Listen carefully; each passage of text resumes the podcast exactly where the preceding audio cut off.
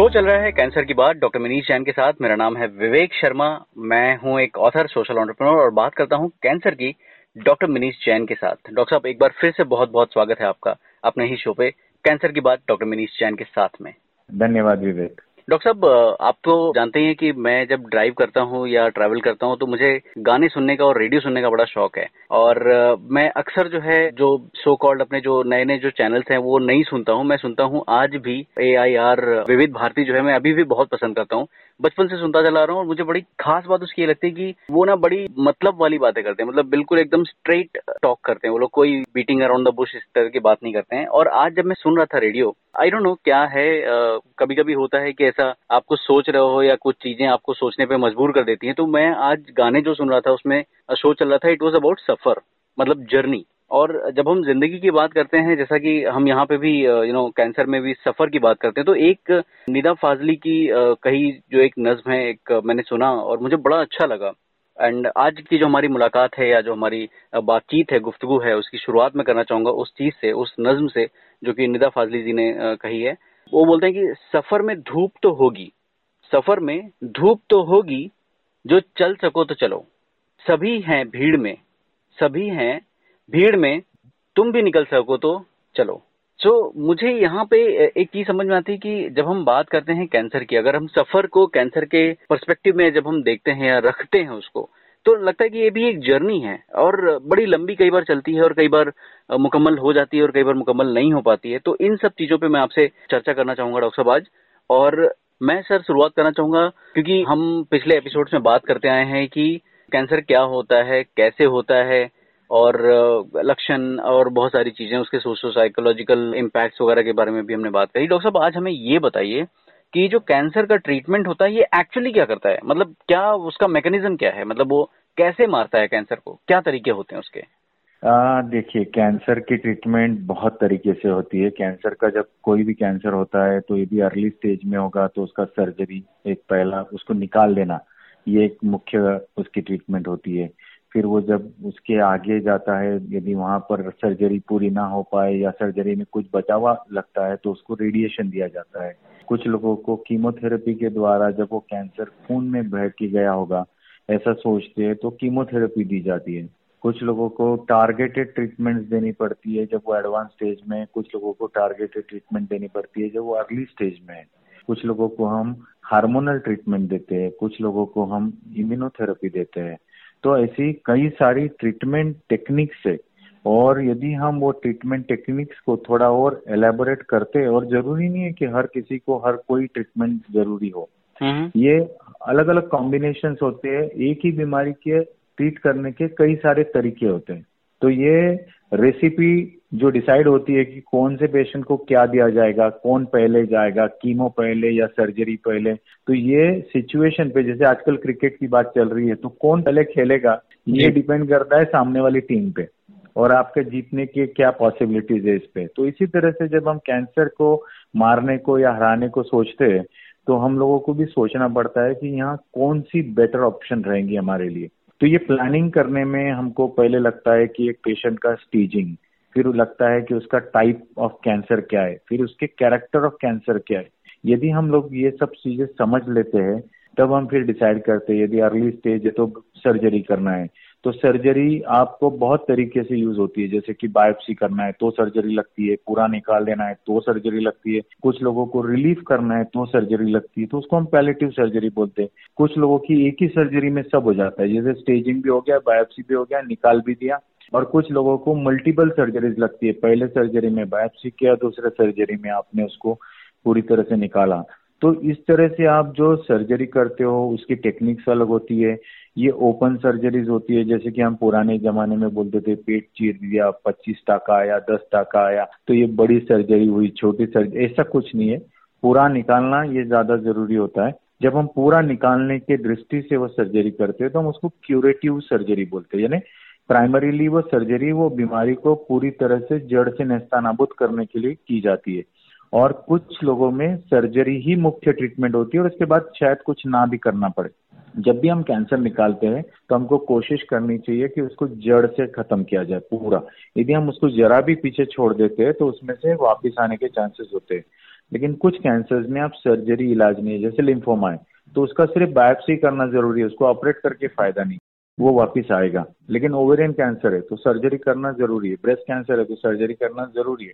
तो कुछ सर्जरी बहुत जरूरी होती है। और कहीं हमको जैसे कि ब्रेस्ट में कैंसर बहुत बढ़ जाए, स्किन उसकी फट जाए, स्टेज फोर में आ जाए, कोई पेशेंट आया ही नहीं है, तो उसको जब हम रिलीफ करने के लिए वो ब्रेस्ट का ऊपर का जो गंदगी का पार्ट निकाल देते हैं किसी के ब्रेस्ट का, तो उसको बोलते हैं पैलेटिव सर्जरी, यानी मैस्टेक्टमी करते हैं हम, वो ब्रेस्ट निकाल देते हैं ताकि वो जो अल्सर है जो कि वो स्किन खराब हो गई है वो निकालते हैं। वो सर्जरी क्योर करने के लिए नहीं, वो कंफर्ट करने के लिए।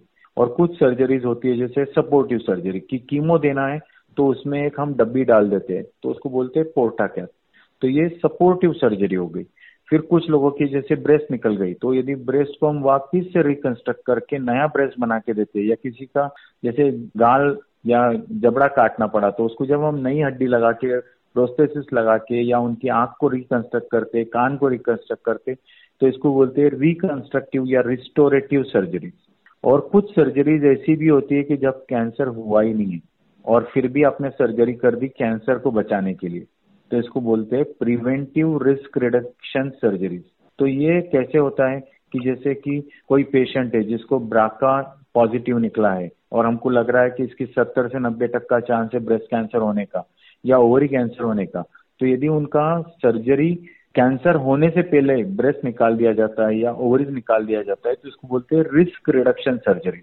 तो इस तरह की सर्जरीज आपने सुनी होगी, काफी फेमस एक एक्ट्रेस ने अपनी दोनों ब्रेस्ट और ओवरीज निकाल दी, हॉलीवुड की एक्टर है जिन्होंने ये किया था और वो काफी चर्चा में भी आई थी इस बात में, क्योंकि उनकी मदर में ब्राका पॉजिटिव था, उनको भी ब्राका पॉजिटिव था और उन्होंने ये सर्जरी करके एक इतिहास बना दिया था। करीब करीब सारे ही लोग जागरूक हो गए थे ये ब्राका जीन्स के बारे में। और अभी जैसे हमने बताया कि हम किसी का नाम ना ले बेटर होता है, लेकिन ये काफी फेमस हीरोइन है, most of the people know कि ये काफी फेमस जोड़ी में थी। तो दूसरे टाइप की जो सर्जरीज होती है जिसको आजकल बहुत यानी लोगों को चाहिए होता है कि हमको की होल सर्जरीज, यानी आप एक पंक्चर करो, उसी में से दूरबीन डालो और दूरबीन में से सर्जरी कर दो, जिसको हम बोलते हैं लैप्रोस्कोपिक सर्जरीज या हम उसको रोबोटिक सर्जरीज के नाम से भी जानते हैं। तो ये जो की होल सर्जरीज होती है इसमें एक, दो या तीन या पांच पोर्ट होते हैं जिसमें से अलग अलग एंगल से डॉक्टर वो आर्म्स डालते हैं और उसके अंदर से सर्जरी करते हैं। और कई सारी सर्जरीज आजकल की होल सर्जरीज होती है और ये काफी अच्छे तरीके से, इसमें फास्ट रिकवरी है, कम ब्लड लॉस है और जल्दी पेशेंट रिकवर हो जाता है। और मोटे मोटे लोगों में भी सर्जरीज करना आसान होता है क्योंकि काफी सारा फैट उनको कट नहीं करना पड़ता है और इसमें काफी बड़े विजन से। और जब रोबोट्स ऑपरेट करते हैं ना तो उनके हाथ तीन सौ साठ डिग्रीज में घूमते हैं, हमारे हाथ नहीं घूम सकते, लेकिन रोबोट अपना काम बहुत अच्छे तरीके से बहुत छोटी जगह में कर सकते हैं। तो ये काफी सेंसिटिव होते हैं और जो रोबोटिक सर्जरीज करने में एक्सपर्ट है वो लोग ये सर्जरीज काफी अच्छी करते हैं। कुछ सर्जरीज ऐसी भी होती है जैसे कि लेजर सर्जरीज, कि आपका कोई एक छोटा सा ट्यूमर है जो आपकी कोई पेशेंट की सांस नलिका को रोक रहा है और वो बहुत अर्ली स्टेज में, आपको उनको ऑपरेट करने के लिए भी पॉसिबल नहीं है, तो आपने लेजर के द्वारा वो ट्यूमर को अंदर ही अंदर कट कर दिया और विंड पाइप को या स्वॉलिंग पाइप को, इसोफेगस को आपने क्लियर कर दिया। तो ये होती है लेजर सर्जरीज। फिर होती है कुछ क्रायो सर्जरीज, जैसे कि कोई ट्यूमर है और आपने उसको फ्रीज कर दिया तो इसको बोलते हैं क्रायो सर्जरी। और कोई होती है कि हीट सर्जरीज, इलेक्ट्रो सर्जरीज, अपने हाई फ्रीक्वेंसी इलेक्ट्रिकल करंट वो ट्यूमर में डाल के जला दिया, या रेडियो फ्रीक्वेंसी एब्लेशन कर दिया, जैसे कि आपने आर एफ ए बोलते हैं उनको। जैसे लीवर में ट्यूमर है, आपने एक प्रोब डाला और इसमें रेडियो फ्रीक्वेंसी डाल के वो ट्यूमर को जला दिया। या फिर होता है कि जैसे स्किन पे आप माइक्रोस्कोप के द्वारा स्किन की जो लेयर्स है उसको देख देख के काटो ताकि बहुत नीचे तक भी ना काटना पड़े और कोई खराब ट्यूमर का सेल्स भी पीछे ना रह जाए, तो इसको बोलते हैं मोह सर्जरी, एम ओ एच। तो ये मोह सर्जरी इसमें आप देखते हुए करते हो। तो इस तरह से यदि आप चेस्ट में करोगे तो उसको बोलेंगे थोरैक्सिक सर्जरी। आप यदि रेडिएशन से कोई ट्यूमर को बहुत बारीकाई से खत्म कर दोगे तो उसको बोलते हैं स्टीरियोटैक्टिक रेडियो सर्जरी। तो सर्जरी के जैसे मैंने बताया इतने टाइप्स है, तो ये तो हो गया कि एक तरीका। फिर दूसरा तरीका होता है कि आप कीमोथेरेपी, कीमोथेरेपी में हमने कई बार समझाया कि ये ड्रग्स होते हैं जो आईवी के द्वारा ज़्यादा करके दिए जाते हैं, लेकिन कीमो में ओरल टैबलेट्स भी होती है अप्लाई करने के लिए, लोशंस या ऑइंटमेंट्स भी होती है, कुछ इंट्रामस्कुलर शॉट्स होते हैं, कुछ सबक्यूटेनियस होते हैं, कुछ टारगेटेड ड्रग्स होते हैं, कुछ इम्यूनोथेरेपी ड्रग्स होते हैं, और जैसे cytotoxic immunotherapy, small molecule, large molecule, ऐसे बहुत टाइप्स है कीमोथेरेपी। ये हर केमिकल थेरेपी को कीमोथेरेपी तो कोई भी तरीके से काम करे, उसमें साइड इफेक्ट ज्यादा हो कम हो ये अलग बात है, कोई स्पेसिफिक साइड इफेक्ट हो ना हो ये आप अपने डॉक्टर से और वो ट्रीटमेंट के बारे में जब समझते हो तो आप देख सकते हो। ज्यादा करके कीमोथेरेपी जब हम बोलते हैं तो हम आईवी कीमोथेरेपी की बात करते हैं जिसमें कि हम सारे फास्ट ग्रोइंग सेल्स को मार रहे हैं, जिसमें बाल जा सकते हैं, मुंह में छाला आ सकता है, ब्लड काउंट्स ड्रॉप हो सकता है, ये हमारा स्टैंडर्ड फॉर्मेट हमारे दिमाग में जो कीमोथेरेपी का है, लेकिन ये ट्रेडिशनल कीमोथेरेपी है। लेकिन आजकल की डेट में जो कीमोथेरेपीज होती है ये काफी टारगेटेड हो गई है, टारगेटेड ड्रग्स के साथ दी जाती है, काफी सारी कीमोथेरेपी में बाल भी नहीं जाते हैं, तो ये कई सारे साइड इफेक्ट्स अभी हट गए। जब हम कीमोथेरेपी सर्जरी से पहले देते हैं तो हम उसको न्यू एडजुवेंट कीमोथेरेपी बोलते हैं, जब हम सर्जरी होने के बाद देते हैं तो उसको हम एडजुवेंट कीमोथेरेपी बोलते हैं, जब हम कोई रेडिएशन के साथ देते हैं तो हम उसको बोलते हैं कीमो रेडिएशन। तो इस तरह से, और जब हम कोई पेशेंट को क्योर नहीं कर रहे और सिर्फ उनको कंफर्ट कर रहे तो उसको बोलते हैं पैलेटिव कीमोथेरेपी। तो आपके गोल्स अलग अलग हो सकते हैं कीमोथेरेपी के भी। तो ये हो गया उसका टेक्निक, और ये डिसाइड होता है पेशेंट की हाइट, वेट, बॉडी, जो उनका कंडीशन क्या है, आप टारगेटेड ड्रग दोगे या नहीं, कॉम्बिनेशन ड्रग दोगे या नहीं, सिंगल ड्रग दोगे, ये कई सारे बातें उसमें ध्यान दी जाती है। तो जैसे कोई एक लाइन में नहीं बता सकते कि हर पेशेंट को एक तरह से ट्रीटमेंट नहीं दी जाती है। कुछ लोगों को यंग हो तो उनको हम एग्रेसिवली दो दो हफ्ते में ट्रीटमेंट देते हैं या हफ्ते हफ्ते में ट्रीटमेंट देते हैं कीमोथेरेपी का, तो हम उसको डोज डेंस ट्रीटमेंट बोलते हैं, और कुछ लोगों को हम तीन हफ्ते में देते हैं, कुछ लोगों को आईवी के द्वारा देते, कुछ लोगों को इंट्रा आर्ट्रियल देते, कुछ लोगों को इंट्रा पेरिटोनियल देते, कुछ लोगों को ब्रेन में देते, कुछ लोगों को, तो आप डिपेंड्स आप कहाँ दे रहे हो उसके हिसाब से आप कीमोथेरेपी का नाम बदल सकते हो, intra peritoneal, intra thecal, intra ओमायर, reservoir, तो आप उसका जहाँ दे रहे हो ना उसका वैसा नाम हो जाता है, और उसके उस तरह से कार्य क्षमता भी बदलती है। फिर आता है कि रेडिएशन, जैसे रेडिएशन हमने लास्ट टाइम भी बात की थी, आजकल कंप्यूटर इमेजिंग और काफी अच्छी टेक्निक्स के कारण आप बहुत एक्यूरेटली रेडिएशन डिलीवर कर सकते हो। हमारे पास इंडिया में प्रोटॉन थेरेपी भी आ गई है, हमारे पास काफी अच्छे अच्छे इमेज गाइडेड रेडियोथेरेपी है, इंटेंसिटी मॉड्यूलेटेड रेडिएशन है, जिससे कि काफी साइड इफेक्ट्स कम हो जाते हैं और एक्यूरेसी बढ़ जाती है, और कम समय में ज्यादा अच्छा डिलीवर डोज करके साइड इफेक्ट्स कम कर सकते हैं, नॉर्मल ऑर्गन्स को बचा सकते हैं। So less is becoming more in radiation. जैसे कि अभी ब्रेस्ट कैंसर में एक हफ्ते में रेडिएशन खत्म हो जाता है, जिसको बोलते हैं फास्ट फॉरवर्ड प्रोटोकॉल। तो इस तरह से कई सारी चीजें हो गई है जो पिछले, जैसे हमने लास्ट टाइम भी बात किया था, नाइन्टीज और टू थाउजेंड यानी अर्लीयर या सेंचुरी के बिगिनिंग में और लास्ट सेंचुरी के एंड में कुछ ड्रग्स आए जिसको हम टारगेटेड ड्रग बोलते हैं, जैसे कि इमेटिनिब है, ट्राज़ुटिज़ुमैब है, और कई सारे ऐसे ड्रग्स आए जो कि पर्टिकुलर प्रोटीन को जाके अटैक करते हैं बॉडी के अंदर, और वो प्रोटीन को या तो वो एक्सपोज कर देते हैं बॉडी के इम्यून सिस्टम को, या उसको बंद कर देते हैं, या उसका स्विच ऑफ कर देते हैं। तो ये मोनोक्लोनल एंटीबॉडीज कभी कभी ड्रग के साथ जुड़ी हुई होती है, कभी ये सिग्नल डिस्टर्ब कर देती है ताकि सेल मल्टीप्लाई ना हो पाए, या उनका ब्लड सप्लाई बंद कर देती है। तो ऐसे कई सारे टारगेटेड ड्रग्स मार्केट में अवेलेबल है। जो पिछले दशक में दो हज़ार दस में जो ड्रग्स आए वो है इम्यूनोथेरेपीज, जो कि आपके बॉडी को ये बता देते हैं कि कैंसर को कैसे लड़ना है, जो टी सेल्स लड़ना बंद कर दिए उनको एक्टिवेट करके लड़ाना। और कुछ वैक्सीन भी आ गए, जैसे कि जो कार टी सेल है, जो बॉडी में से ही टी सेल निकाले जाते हैं, उनको जेनेटिकली री इंजीनियर करके पेशेंट के बॉडी में फिर से छोड़ दिया जाता है। तो ये कई सारी एडवांसेस पिछले दशक में आप कैंसर में देख पा रहे हो। तो मैकेनिज्म्स बहुत है। फिर आता है hormonal therapies. Hormonal therapies breast cancer, ovarian cancer, prostate cancer, endometrial cancer, ऐसे कई जगह पे हार्मोनल ट्रीटमेंट्स काम करती है यदि आपके हार्मोन रिसेप्टर्स एक्टिव है तो। तो ये भी एक प्रकार का ट्रीटमेंट है और इसमें भी कई सारे पेशेंट कई सालों तक बीमारी को कंट्रोल रख सकते हैं और हार्मोन से कैंसर बनते भी है और हार्मोन से कैंसर रुकते भी है। तो आप कैसे टाइप से उसको यूज कर रहे हो ये डिपेंड करता है और उसी से वो सारा रिजल्ट आता है। Great.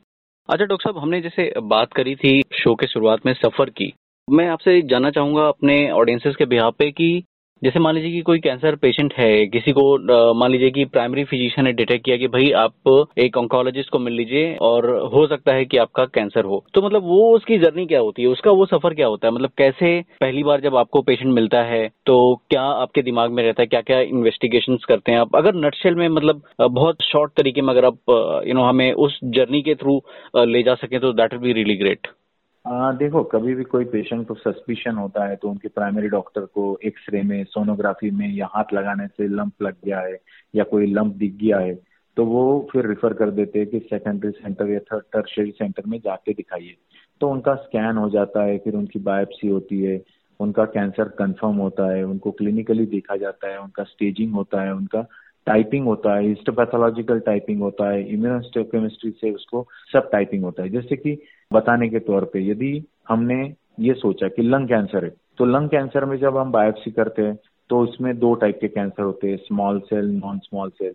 Non small cell cancer में चार टाइप के कैंसर होते हैं, squamous cell, adeno, non no specific type या लार्ज सेल। एडिनो कार्सिनोमा के फिर फिफ्टी टू सब टाइप्स होते हैं जैसे कि ई जी एफ आर, अल क्रेट रॉस, मेड, बीरा, PDL one, N T R K, ऐसे कई सारे उसकी अलग अलग सब टाइप्स है। उनकी हर टाइप की अलग ट्रीटमेंट्स होती है। एक होता है ग्रेडिंग, एक होता है स्टेजिंग, एक होता है टाइपिंग और एक होता है सब टाइपिंग या म्यूटेशनल एनालिसिस। तो ये सारे कैरेक्टर विवेक, जैसे कि मैं यदि बोल दूं कि मेरे रूम में एक व्यक्ति बैठा है और इसके बारे में अब ये बताओ क्योंकि आप इतने लोगों से मिलते हो तो आप क्या बता पाओगे, तो लोग मुझे आके बोलते हैं सर हमारा ट्यूमर है, अब इसके बारे में जरा ट्रीटमेंट बताओ। देखो ट्रीटमेंट बताने के लिए आपको उसको जानना जरूरी है। जानने के लिए जैसे हम कोई भी व्यक्ति को कब जानते हैं, जब हम उसका नाम जानते हैं, रमेश हो, सुरेश हो या जो भी उसके पिताजी का नाम हो, वो कहाँ रहता है, तो हम उसका कैरेक्टर समझने लग जाते हैं।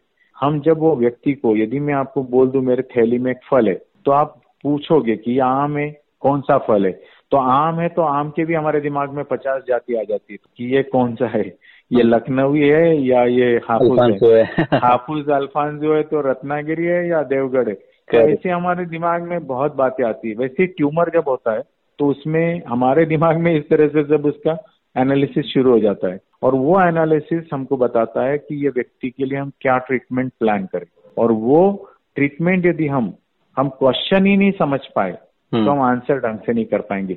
लोगों का बहुत सी बार मैंने देखा है उनका फिक्स्ड होता है कि मुझे तो कीमो नहीं करानी, मुझे तो सर्जरी नहीं करानी, मुझे तो यही नहीं करना।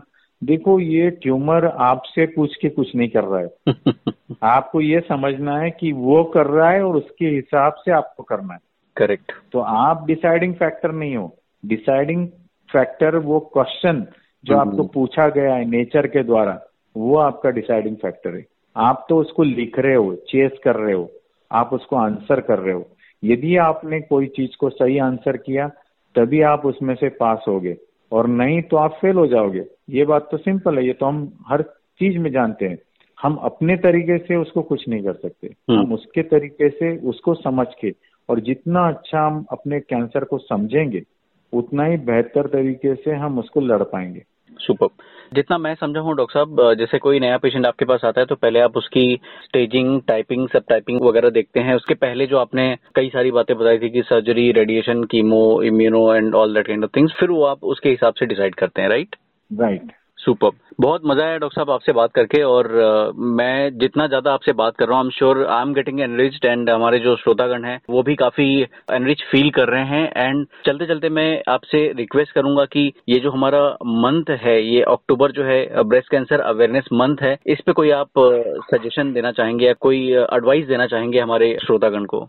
देखो ब्रेस्ट कैंसर जैसे कि हमने बताया, इसके रिस्क फैक्टर है ना कई सारे जो हम जानते हैं। ब्रेस्ट कैंसर के साइन सिम्टम्स समझ लो पहले, कि जब भी कोई ब्रेस्ट में लंप हो, निप्पल में डिस्चार्ज हो या बगल में कोई स्वेलिंग हो, ब्रेस्ट के ऊपर में यदि रेडनेस हो, तब आपको तो जाना ही है डॉक्टर के पास। लेकिन आपकी उम्र यदि चालीस से ऊपर हो और यदि आपकी फैमिली हिस्ट्री में कोई कैंसर हो तो आपको मैमोग्राफी कराने के लिए भी डॉक्टर से सलाह लेनी चाहिए और मैमोग्राफी रेगुलर बेसिस पे कराना चाहिए। जब आप बीस से चालीस साल की उम्र में हो तो आपने सेल्फ ब्रेस्ट एग्जामिनेशन पांचवें दिन मेंसेस के बाद में अपने ब्रेस्ट को एग्जामिन करना है। वहां पर कोई आपको एबनॉर्मल लगता है तो अपने सर्जन को या गायनेकोलॉजिस्ट को वो दिखा के उसमें से जो भी इन्वेस्टिगेशंस फर्दर करनी है वो कर लेना चाहिए। कभी भी ध्यान रखो कि यदि आपने कुछ चीजें अपने लाइफ में बदल दी, जैसे कि आपने मोटापा कम कर दिया, एक्सरसाइज बढ़ा दी, ग्रीन्स खाना शुरू कर दिया, फ्रूट्स खाना शुरू कर दिया, नॉर्मलाइज कर दिया अपने वेट को, अल्कोहल बंद कर दिया, स्मोकिंग बंद कर दिया, अननेसेसरी हार्मोन पिल्स लेना बंद कर दिया, तो ये कई सारी चीजें आपके जीवन को बदल सकती है और आपका कैंसर रिस्क, इवन यदि आपको जेनेटिकली भी रिस्क आई होगी तो भी आपकी लाइफस्टाइल उसके अंदर ऐड करती है। तो आपकी जेनेटिक रिस्क तो आप बदल नहीं सकते हो, लेकिन आप अपनी लाइफस्टाइल से कैंसर की रिस्क अस्सी से नब्बे तक का कम कर सकते हो। Super, thank you so much for the great insights doctor साहब, आई वुड से। एंड चलते चलते मैं अपने श्रोताओं को ये बता दूं कि अगर आपके मन में कोई शंका है, कोई तकलीफ है, कोई परेशानी है, तो मैं हमेशा हमारे शो पे कहता हूं कि बात करने से बात बनती है। और क्योंकि डॉक्टर मिनीष जैन खुद अवेलेबल हैं, बहुत सारे लोगों को हेल्प करते हैं, और आपको लगता है कि कोई ऐसी समस्या है या कोई ऐसी क्वेरी है आपकी जो आप डॉक्टर साहब से पूछना चाहते हैं, तो बिल्कुल पूछिए। एंड आप उनको कॉन्टैक्ट कर सकते हैं, एक ई मेल करिए Manish Jain zero zero nine at the rate Gmail dot com पर, और आप बिल्कुल उनसे कनेक्ट कर सकते हैं। And he will be more than happy to respond. Doctor साहब वैसे भी बहुत सारे लोगों को सपोर्ट करते हैं, he is very approachable in that sense. मैं पता एक बार फिर से बता दूं, M I N I S H J A I N zero zero nine at the rate G M A I L dot C O M. और हम फिर मिलेंगे आपसे जल्दी ही। Till then take care, bye bye, जय हिंद।